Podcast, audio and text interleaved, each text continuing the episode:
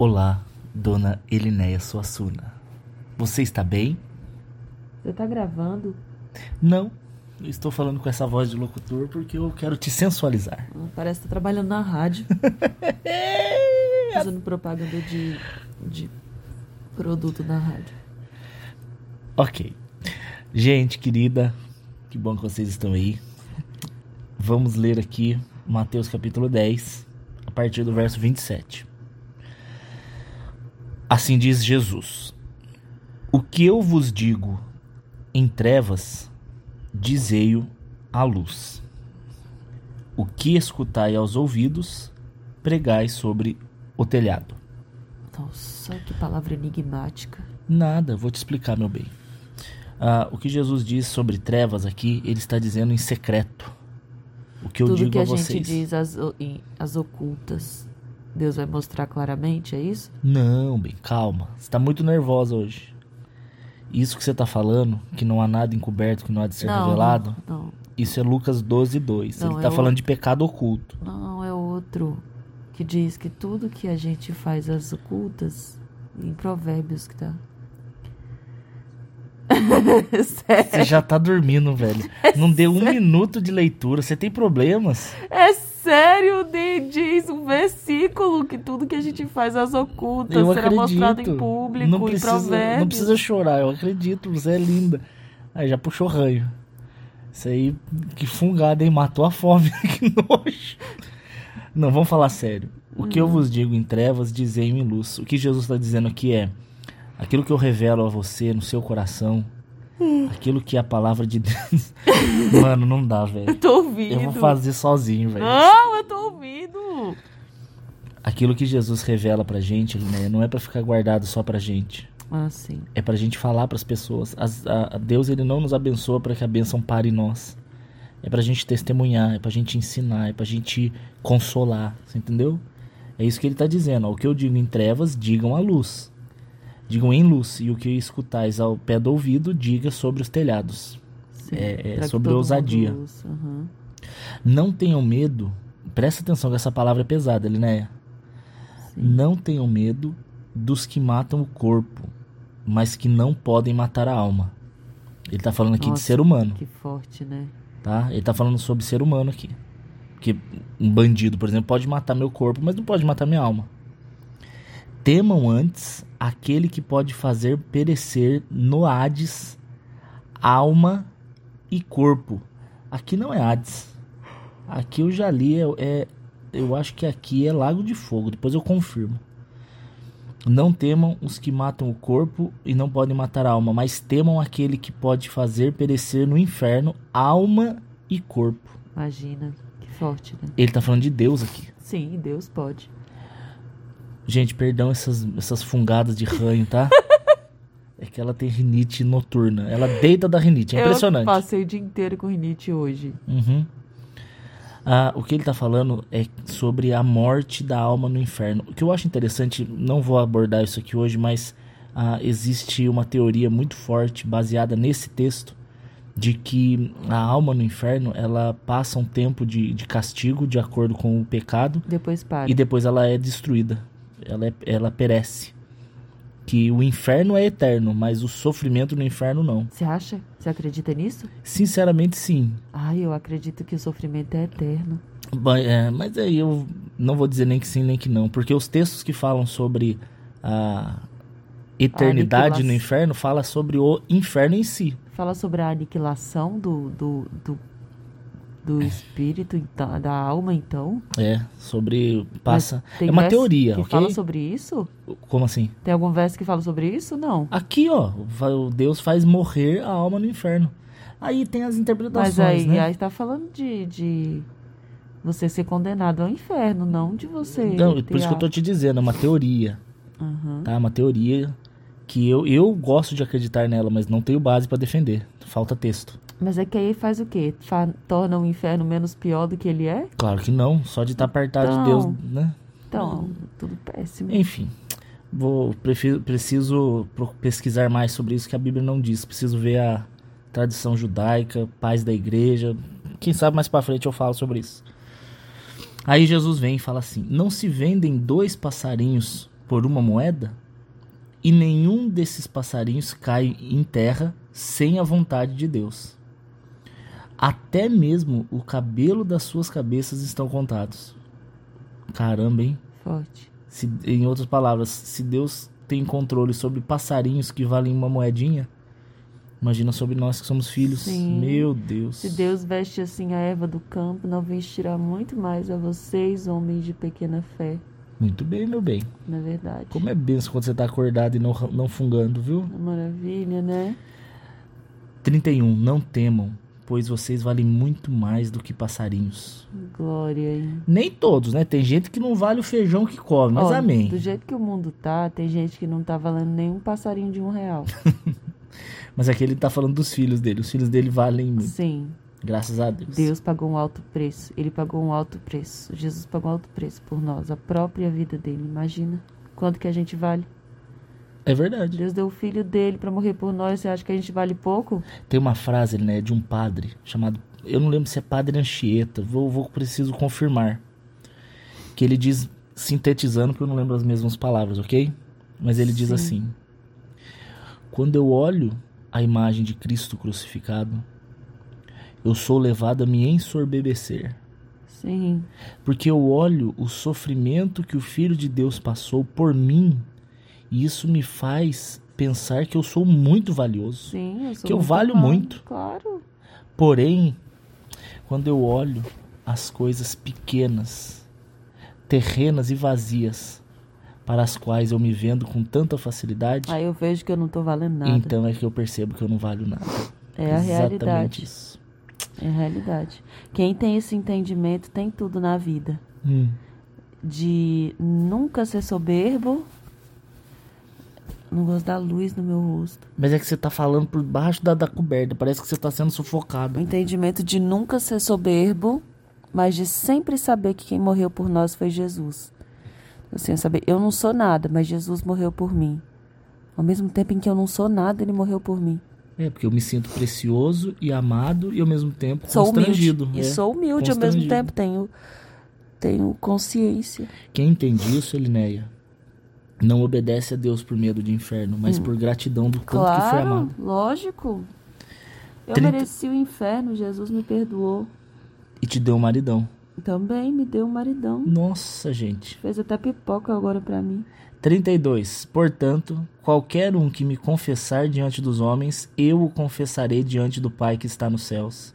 Não ter vergonha, né? Mas qualquer que me negar diante dos homens, eu o negarei também diante do Pai que está nos céus. Interessante, a gente fala sobre a graça, mas aqui Jesus está falando sobre mérito, né? Ah, ah, ele está ele tá dizendo assim, ó, se você me confessar, eu te confesso. Mas se você me negar, eu te nego. Então parece que nós temos que fazer primeiro, né? Parece. Sim. Mas na verdade só confessa aquele que ele amou primeiro, ele nega. É verdade. Só confessa quem foi convencido primeiro por Jesus. Então isso aqui, Verdade. na verdade, é graça também. É, é graça também. 34. Não cuideis que eu vim trazer paz. Não vim trazer paz, mas vim trazer espada. Eita ferro, hein? E é a verdade. Quanta divisão a gente tá vendo aí. Não, mas aí, olha só o que Jesus está querendo dizer sobre espada. Eu vim colocar dissensão, né, ou divisão então, com é briga. isso. Quanta divisão a gente tá vendo no mundo. Então, mas só que você está falando da maldade do mundo. Não, divisão entre as pessoas. Não, meu bem- isso aqui que Jesus está falando não é Bolsonaro versus Lula. Não é isso. O que Jesus está dizendo. falando de divisão nas próprias famílias. Por quê? Porque um tá contra o outro, dentro das próprias famílias. Não, ele, né? Você tá errando de novo. Eu não. Não é isso que Jesus tá falando, sobre uma pessoa contra a outra. Não é isso. Hum, Não é duas pessoas brigadas uma com a outra. Não é isso que ele tá falando. O que ele tá falando é dissolução, dissensão entre aquele que crê e aquele que não crê, porque aquele que não crê não quer andar com aquele que crê. É isso que ele tá falando. Ele não tá falando de duas pessoas que brigam porque as duas são briguentas. Mas e, e sobre as pessoas que creem em Jesus e mesmo assim vivem em divisão? Como explicar? Aí é infantil, aí não. é, ainda é criança com Jesus, precisa já, se arrepender. aí já conheceu Jesus ou não? Ah, conheceu. É, é um processo, né? Tem semente, ainda é sementinha, ainda não é árvore.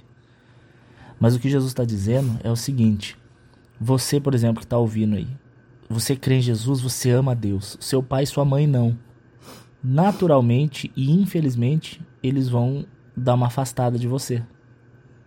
E isso vai acontecer infelizmente. Por quê? Porque Jesus ele veio trazer divisão entre o que crê e o que não crê. 2 Coríntios 6, como a, a, haverá comunhão, comunhão entre luz, entre luz e trevas, trevas ou, ou Amós 3, é, comandarão, comandarão dois juntos, juntos exato. Então é, é, complicado, porque assim, eu tenho muitos parentes que eu era muito mais amigo antes de conhecer Jesus de verdade. E hoje eles afastaram. Mas não desista da sua família, viu? Perfeito. Deus alcança. Fala, meu bem, fala. Deus alcança e Deus faz. Não tem nada mais feliz no mundo do que ver sua família servindo ao Senhor. É, eu ainda vou ver meu pai batizando, em nome de Jesus. Vai, em nome de Jesus, vai sim. Quem ama o seu pai ou a sua mãe mais do que me ama, não é digno de mim. E quem ama mais o seu filho ou a sua filha mais do que a mim, não é digno de mim. É. Jesus não está dizendo para a gente não amar, mas é Ele sim, em primeiro lugar, só sim. isso. Buscai, pois, em primeiro lugar o reino de Deus. Muito bem. Mateus 6, 33, né? É a segunda Primeiro. vez que você cita Mateus 6, hein? Já falou da flor que veste é. agora. Para, tá, tá. Mateus 6 está nos mesmos, nos próximos versículos aí, né? Um pouquinho antes, né? Tá um pouquinho antes. Um pouquinho antes desse. Que orgulho de você, meu bebê. Tá muito teóloga, apologética. você nem, sei nem o que isso quer dizer. É, tá aqui, ó, verso 38. Quem não toma a tua cruz e não me segue, não, não é, é, digno, de, de mim. mim. Agora eu vem falar uma coisa para você, bem. Todo mundo confunde esse texto. Eles acham que cruz é carregar problema. Por exemplo, ah, eu tenho um filho que está nas drogas. Não, mas eu tenho que carregar essa cruz para sempre. Ou até eles converter. Ele não é cruz problema no casamento não é cruz, um carro quebrado não é cruz, não é isso que o texto está dizendo. Sabe o que é cruz, Elinéia? É lugar de morte. É morrer para viver? Jesus está dizendo sobre fazei, pois, morrer a vossa natureza terrena. É lembrar que estamos crucificados com Cristo. É lembrar que o nosso lugar não está aqui. Tomar a cruz é isso. Crucificado. Conhece o louvor? Não, mas continue. Com Cristo Agora eu vivo, não mais eu. Cristo vive em mim. Nossa, até me arrepia, gente. Aleluia. eu ouvi esse louvor quase todo dia pro trabalho. Eu entrava às 5 da manhã e ia ouvindo hum. esse louvor. Nossa, chorava 5 da manhã. Eu entrava às 5 da manhã. Esse louvor é lindo. Que horas que você entrava? 5 da manhã. Ah, é que você só falou quatro vezes. Eu, eu entrava às 5 da manhã. Você acredita? Tomar a cruz é nós lembrarmos todos os dias que o nosso velho homem está morto e que nós nascemos de novo por uma vida santa. Não é porque os outros merecem ou não é porque nós temos vontade, mas é porque nós nascemos de novo e nós não temos outra Aleluia. opção a não ser andar em santidade. Aleluia. 39. Quem achar a sua vida, perdê-la-á, e quem perder a sua vida por amor de mim, esse encontrá-la-á. O que, é perder a vida aqui, Elinéia? É, é não fazer a nossa vontade. Muito bem. É fazer a vontade de Deus. Mas não parece que, que é chato, né? Não dá uma, uma aparência de que, puxa vida, vou ter que. Não, vou ter que largar minha vida. Agora eu vou viver sofrendo. Olha, Deus supre todas as minhas necessidades. Entregar a vida a Deus significa que você abre mão dos seus sonhos e aí ele realiza os dele. E os uhum. dele sempre são melhores. Os pensamentos os meus pensamentos não são os vossos pensamentos. Hum. Esqueci o verso todo. Isaías. É Jeremias 29, 11. Não, não. Isaías também fala. Não, Isaías. Jeremias eu sei de cabeça. É outro. Mas eu, eu mesmo, a mesma afirmação. É. Eu, eu sei os planos que eu tenho para vocês. Tá. Vamos lá. Falta só três versos, gente. Aguenta aí, não desliga não. Liné tá quase desligando o HD aqui. Quem vos recebe, recebe a mim. E quem recebe a mim, recebe aquele que me enviou. Quem recebe um profeta na qualidade de profeta, receberá a recompensa de profeta. Quem recebe um justo na qualidade de justo, recebe galardão de justo. O que ele está querendo dizer é o seguinte: ah, você será honrado por Deus à medida que você honra os outros. Se você receber um homem ou uma mulher de Deus e der ouvidos a eles, e você prestar atenção no que eles falam, e você amar e cuidar deles, Deus vai usar a vida deles para falar com a sua. Deus vai usar a vida deles para abençoar a sua. Então é nesse sentido que quanto mais atenção você dá às palavras de Deus que saem da boca dos profetas, mais Deus vai te abençoar. Beleza, Linéia? Beleza. Você dormiu, né? Você nem ouviu o que eu falei. Ouvi. E quanto menos a gente honra os outros, posso afirmar isso? Pode. Eu acho. que Quanto menos a gente honra os outros, menos a gente é honrado. Cara, o Salmo 18, ele é muito, muito forte, porque ele mostra Deus tratando a gente como a gente trata os outros. Nossa, diz que Deus, a voz dele é como um trovão, né? Não é no Então. Salmo 18 que diz isso? Ele diz que se você é com o justo, ele se mostra justo. Com o bondoso, ele se mostra bondoso. Com o abençoador, ele é abençoador. Mas com o perverso, Deus é indomável. Meu Jesus. E é mesmo. 42. E qualquer que tiver dado, nem que seja um copo d'água a um dos meus pequeninos, é, em, for- em nome de discípulo, em verdade vos digo que de modo algum ficarão sem recompensa. Amém. A Beleza? recompensa vem do Senhor mesmo, viu? A gente faz para os homens, mas tudo é para o Senhor. Colossenses 3, 23. Hum. Tudo que fizer, é, faça para Deus e não para homens. Nossa, Então- cara, que orgulho. É, quando a gente faz para Deus, a gente sempre recebe recompensa. Quando a gente faz para o homem, a gente vai se frustrar. Mas quando a gente faz para Deus, Ele recompensa. Deus abençoe seu dia. Deus abençoe sua semana. Deus abençoe sua vida. Em nome de Jesus. Amém. Glória a Deus. Quer falar alguma coisa, Linéia? Boa noite. Muito bom, meu bem. Muito bom. Boas palavras. Boa noite. Boa noite. Boa noite. Boa noite, boa sorte.